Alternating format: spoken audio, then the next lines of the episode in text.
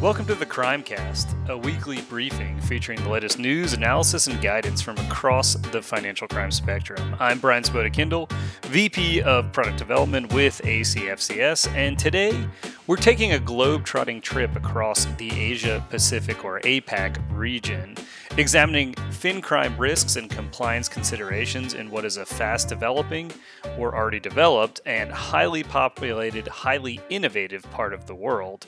Uh, our tour guide for this trip is Steven Scheurmann, a sage of RegTech, FinTech, Data, and AI for IBM. He joins us from Singapore, where he teaches at the National University Business School and brings with him more than 25 years of experience in Asia Pacific with numerous tech firms, multinational corporations, and the public sector. Together, we'll explore topics ranging from emergent payment rails, risk from North Korea, the burgeoning crypto and digital asset world in APAC, and more. Uh, as you might have seen, this is the first part in a two part series. And in part one, we'll be taking on real time payments across APAC, AML enforcement and regulatory perspectives in the region, and looking at key considerations related to sanctions risk. Steven, thanks so much for being here. Thank you, Brian. I appreciate the time equally. If you don't mind, uh, could you just start out by letting listeners know a little bit about your experience in this space, particularly as it relates to fin crime compliance and the APAC region? Sure. Uh, I guess there's two elements to your question. Firstly, at a personal level, you know, why am I living and working in Asia? Um, I'm part Asian, so there's always been a personal interest in terms of this part of the world as it's developed. I'm no longer called an underdeveloped region, very much developing, mm-hmm. adopting technologies, fast tracking certain aspects of infrastructure and so forth. And of course, a growing young population, so that there's a self interest there. But in terms of the domain area, I you can probably hear in the accent, which I have not lost, um, still very Australian, but uh, a number of years ago, getting close to 30 years ago, I moved to the Asian part of Asia Pacific, uh, initially with uh, the Foreign Department. Uh, work started in the intelligence space, and then I went into security. And there's always been an element around understanding and, and tracking how information is used, um, either to help an organization take an opportunity forward from a business standpoint and or to stop a potential threat. So that's been the two common themes. So that's what's been blended in my past experience and very much in my current experience now working both in the public sector and the private sector on, on many occasions.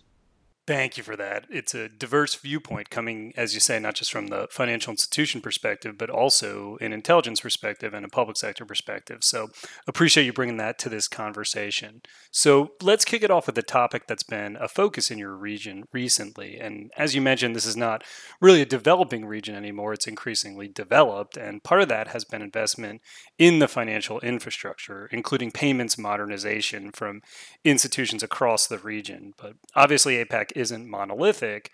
So when we look country by country, there are varying states of maturity. Can you give some insights on how the real real-time payment space is developing um, some key countries to look out for and for our aml and compliance folks in the audience uh, what are some key risk factors that maybe should be keeping them up at night yeah so I would classify the whole real time payment piece in three distinct groupings. So, so firstly, I mean, you must look at and you must appreciate the demographics of this region. Now, obviously, you know, Japan, Australia, Singapore, and Hong Kong, these are countries with aging populations. But if you move them aside, um, we in the West have this huge fixation, obviously, on China and India, um, populations over a billion people. But then if you look at elsewhere in Asia, you know, there are countries like Indonesia, 285 million. Uh, there's other countries in the Philippines, 120 million, and so forth. And the key demographic, which you need to appreciate, there's two factors. One, incredibly young, 60 to 70% below 30 years old. So that's pretty young. Uh, then there's also smart device proliferation. So in some countries, believe it or not, uh, smart device ratio is two to one. So you have a young population. That is connected. So that's a very important factor to understand. Part of that also linked is obviously, you know, understanding this demographic. What does this age group uh, want to have and what they believe is is the norm, their expectation. They want to be connected. They want to have the ability. I'll use the Uber experience as the example to have the chance to buy and, and or experience something instantaneous. So that's a key demographic and a behavioral profile you need to understand. Layered on that, you then have, of course, and what we have globally is the fintech explosion. So to align to this younger generation, fintechs have exploded to deliver this Uber experience, not only from a hailing perspective, but the ability to order food, the ability to get a foot massage, the ability to go and find someone to give you advice on healthcare. Whatever the service is, having that ability to connect simultaneously and seamlessly. Now, banks have reacted in two ways. How do we respond to this changing demographic to give the fintech experience? And likewise, they understand to set up traditional infrastructure, a bricks and mortar bank is extremely costly.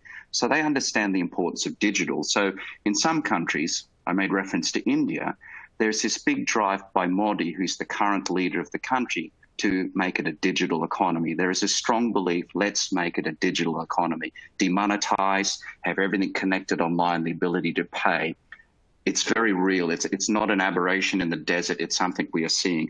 And then lastly, layered uh, across that, because of this demographic, because of this fintech push, you're now starting to see the regulators come in. So Australia, the most progressive in the sense that they rolled out the National Payment Platform, uh, NPP is the acronym, whereby there is very clear guidelines and rules in terms of how real-time payments should be delivered by the banks to customers by law, the banks must deliver payments in X time frame for an ability for a customer to buy a service and pay. So it's black and white. There's no ambiguity. What's interesting to note across the region, so you have other countries in various stages of delivering this same real-time experience supported by the regulators. So in some countries you have what's called the National Payment Gateway. You have fintechs delivering, you know, prompt pay, which is real-time payments and you have various shapes and forms of these different types of payment gateways, either fully supported by the regulator or in partial development or embryonic. But they all have the similar trend in terms of addressing the demographics and the user base wanting to have this experience as it pertains to real time payments. So it cannot be ignored. It's, it's quite interesting. It's interesting to see the role that the regulators are playing too, because at least, you know, I'm sitting here in the US and there tends to be at least a faction within the financial technology community that's a bit down on the regulators, you know, saying they stifle innovation and so forth. But it sounds like exactly the opposite might be playing out here, that it's really the regulatory frameworks and the collaboration with industry that's encouraging innovation. Is that a fair characterization? Yeah, I mean, the regulator's involvement, I guess, uh, falls in several buckets. Um, you know, obviously there's the threat and the real incidences as it relates to certain financial crimes. So they've had to respond in that manner. You could also argue that in some ways the traditional banks have also leaned on the regulators to provide some guidelines because they see their business being eroded and or being attacked by the fintechs. So what are the rules that govern how we operate? You know, we also want to enter the, the area of fintech. You know, how do we enter to ensure there's still competition uh, not monopolies. And likewise, what the rules should be in place for fintechs to also comply how traditional banks operate. So what, what's what's the, the ground where all can play? And, and that's how the regulator has got involved. Uh, so I would say from twofold, once again, as it pertains to actual incidences that we have seen around crime or personal data theft or protection of personal data or, or alternately, what are the rules of, of, of the game? You know, how do we operate in this new environment? Because there's lack of clarity. Um, so you mm-hmm. could call it collaboration, very much so. And we're talking about real time payments. You know, real time obviously means speed, and speed in a transaction can sometimes in- increase risk, potentially increasing risk of fraud, opening up money laundering risk. So, how do you get a handle on your financial crime risk when you're increasing the rate of your transactions and, and ramping up that transaction speed? Does that open the door to considerations around financial crime risk, these I've mentioned here and others? Yeah, look, that, that's a great question. So, when the fintechs were first launched, I mean, I use the analogy like the Great California Gold Rush. So you would see these fintechs launching, and the focus was very much on what service are they delivering. and it was very much on growth.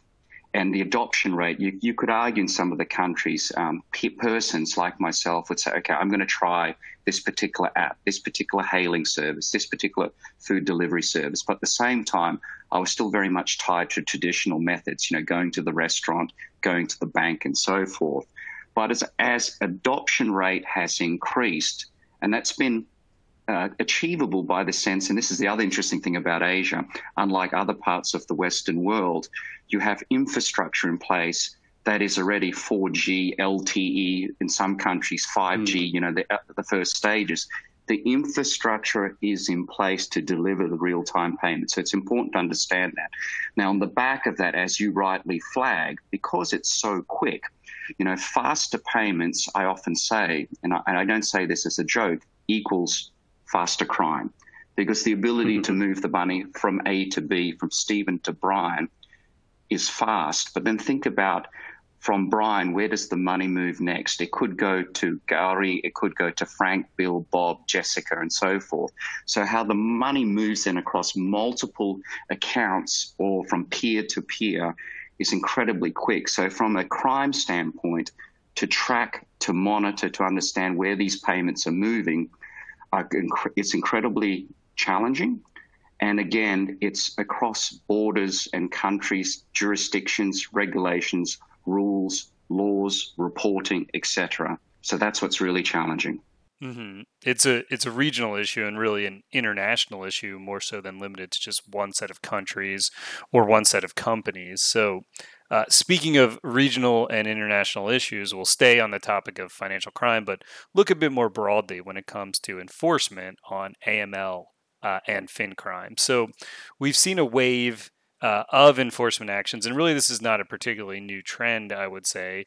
We've seen enforcement actions for the past few years, some from U.S. authorities, others more homegrown cases related to anti money laundering and financial crime compliance on major financial institutions in the APAC region. And more recently, it seems like it's actually cases from national regulators within APAC, more so than some of the cases from outside the US or Europe or so forth, implicating these institutions. So, what is driving this uptick in enforcement, and how does that reflect some of the key threats from an AML and sanctions perspective? Yeah, so there's a couple things playing here. So when you talk about Asia Pacific, I mean, often across the region, based on the maturity of the banking sector, Australia is always a, a reference point. Um, you may disagree, dislike, and so forth, but that that is the brutal fact. So as it pertains to regulations, Australia has been under the microscope for a good year and a half plus now. And that's mm-hmm. been um, predicated on two very, very large incidences. So the first one was the CBA money laundering incident, whereby ATMs were basically being used by criminal syndicates to launder money. Uh, the regulator got involved. The, the subsequent fine to CBA, and this is a public secret. I mean, it's in the media. I'm not sharing anything unusual here. Was 800 plus million dollars. Now that's a significant fine. Uh, 800 million Australian, give or take. You know, with the current exchange rate, I think it's still half a billion US dollars. So it's significant.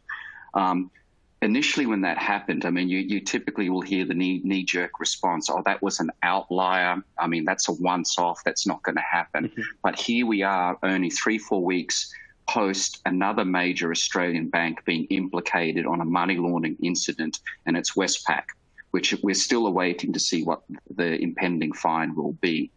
What's very interesting about this particular incident, it's specific to Westpac but the trail of money, in fact, ends up in the country called the Philippines. And what's hmm. also interesting is the Philippines regulator is now actively involved in where the money landed. So a number of banks have been named. They're being investigated. And, you know, we're waiting to see what happens next. So, you know, while we talk about specific countries, you're starting to see the regulator, because of the movement of money, having to work with their peers across the region. And that's because that's where the money has ended up. Follow the money. You always hear that term, follow the money. But there's, I think, increasing pressure for these particular regulators to work together because the criminals, it's not by coincidence they move the money to a different jurisdiction. They fully understand the laws in these different countries. They understand what are the potential fines. They also understand the potential investigative powers of these particular countries. So the Philippines, why would this country be picked? It's kind of interesting. The Bank Secrecy Act in the Philippines is incredibly tight. I mean, in some ways, you could mm. compare it to banking laws in Switzerland. So it's not coincidental criminals move money to a particular jurisdiction. They know exactly what they're doing. So it comes back to my point. How do these regulators work together? And you know, the term I would use coming back to CBA is that an outlier? I would probably suggest not. Uh, we are now reaching a point because of the number of incidences, what I would suggest is what's called peak regulation.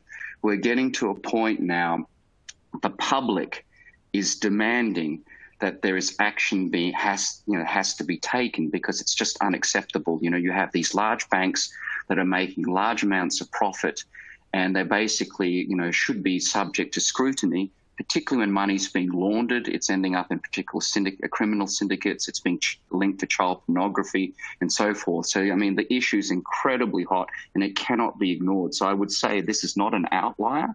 This is just the very beginning of increased scrutiny and regulation. Now, the one question that remains un- unanswered, of course, is again, because we're talking about different countries which regulators will have the teeth, which regulators will only have a bark. So that's what we're waiting to right. see play out.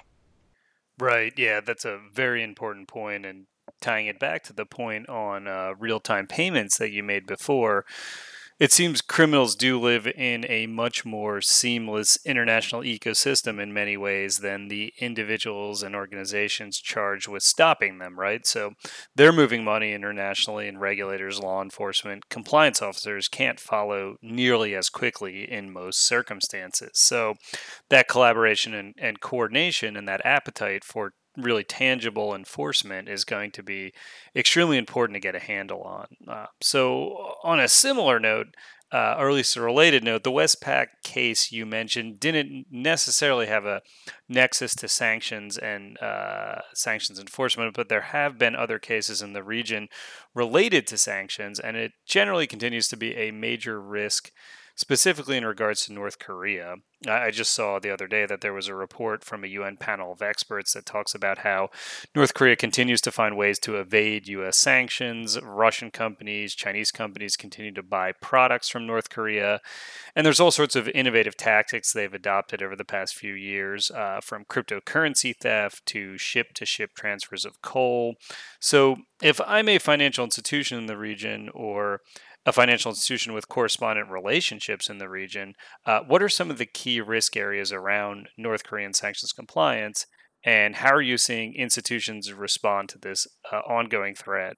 Yeah, so th- this is a really, really interesting topic because, okay, this specific country you make reference to, uh, North Korea, if you would wind the clock back a couple years only, and if you look at their activity, which was in the cyber crime uh, space or cyber in general, so cyber warfare, I, I guess you could use the term, it was very much at that time focused on what I would call, you know, young people trying to deface a website. So it was malicious.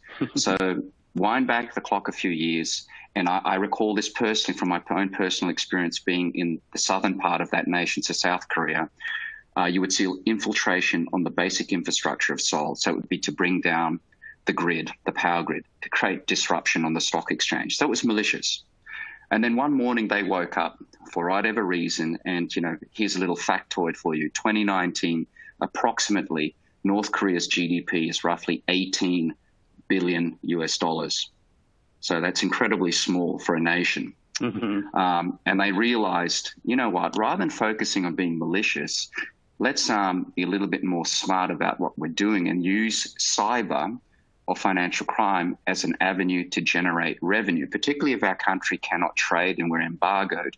So if you look at the activity of North Korea, where you make reference to buying coal, third party shipments, fictitious companies, and so forth, that's fundamentally what it's all about. So, you know, the initial phase was via Bitcoin purchases, difficult to trace, cryptocurrencies to build up income income stream. It's all about generating income for the economy. So it comes to the question how do you identify um, persons of interest? Um, how do you identify companies that have been listed in certain jurisdictions that may have Steven's name on the board of directors or Brian's name, but in fact, behind us, we're just figureheads, but behind us are, are certain names from a particular regime that are on a particular list that we have interest on. And the challenge that exists at the moment, most of the systems and most of the banks and regulators, to gather this data, to build this map together, to build this jigsaw, how is Steven and Brian connected? Do we happen to have a third party friend that we met in Switzerland at finishing school that comes from a particular family from North Korea? Do we also have a link to a particular shipping company that buys fish through Fiji that's linked to another third party? Joining those links with all those different data pieces to understand actually who's behind a transaction has been incredibly difficult because the manner in which they break up the transaction, move the money around, and hide it and, you know, particularly in this part of the world, makes it also very difficult, difficult, of course, is the gaming industry. It's the perfect industry to go and launder the money. So, that, so that's all the challenges the regulators are dealing with. And it comes down ultimately to identify is this really Steven? Is this really Brian? Who, do, who are we related to? What are other distinguishing factors that we can use to basically confirm that he's a person we can trust? And, and here's the most important part irrespective we're good or bad, we are creatures of nature. We typically always do the same things. So the mm-hmm. investigative work as it relates to financial crime is to find the one or two or three anomalous behaviors that stick out from the rest that typically could be a calling sign that something is not right. And that's what you have to focus on. And that's what they struggle with. I mean, all of us struggle with. Steven, thanks very much for the start to the guided tour and the insights so far. I'm sure we could keep going on this for hours and not exhaust the topics, and we will, uh, maybe not for hours, but uh, we'll certainly be picking this conversation back up uh, in part two of this podcast to look more uh, in detail at the sanctions issue, particularly through the lens of data uh, we'll examine the state of play within digital assets in the APAC region and discuss AI applications in compliance programs and much more. So uh, please join us for part two of the FinCrime focus on APAC. And thanks to the whole community for listening.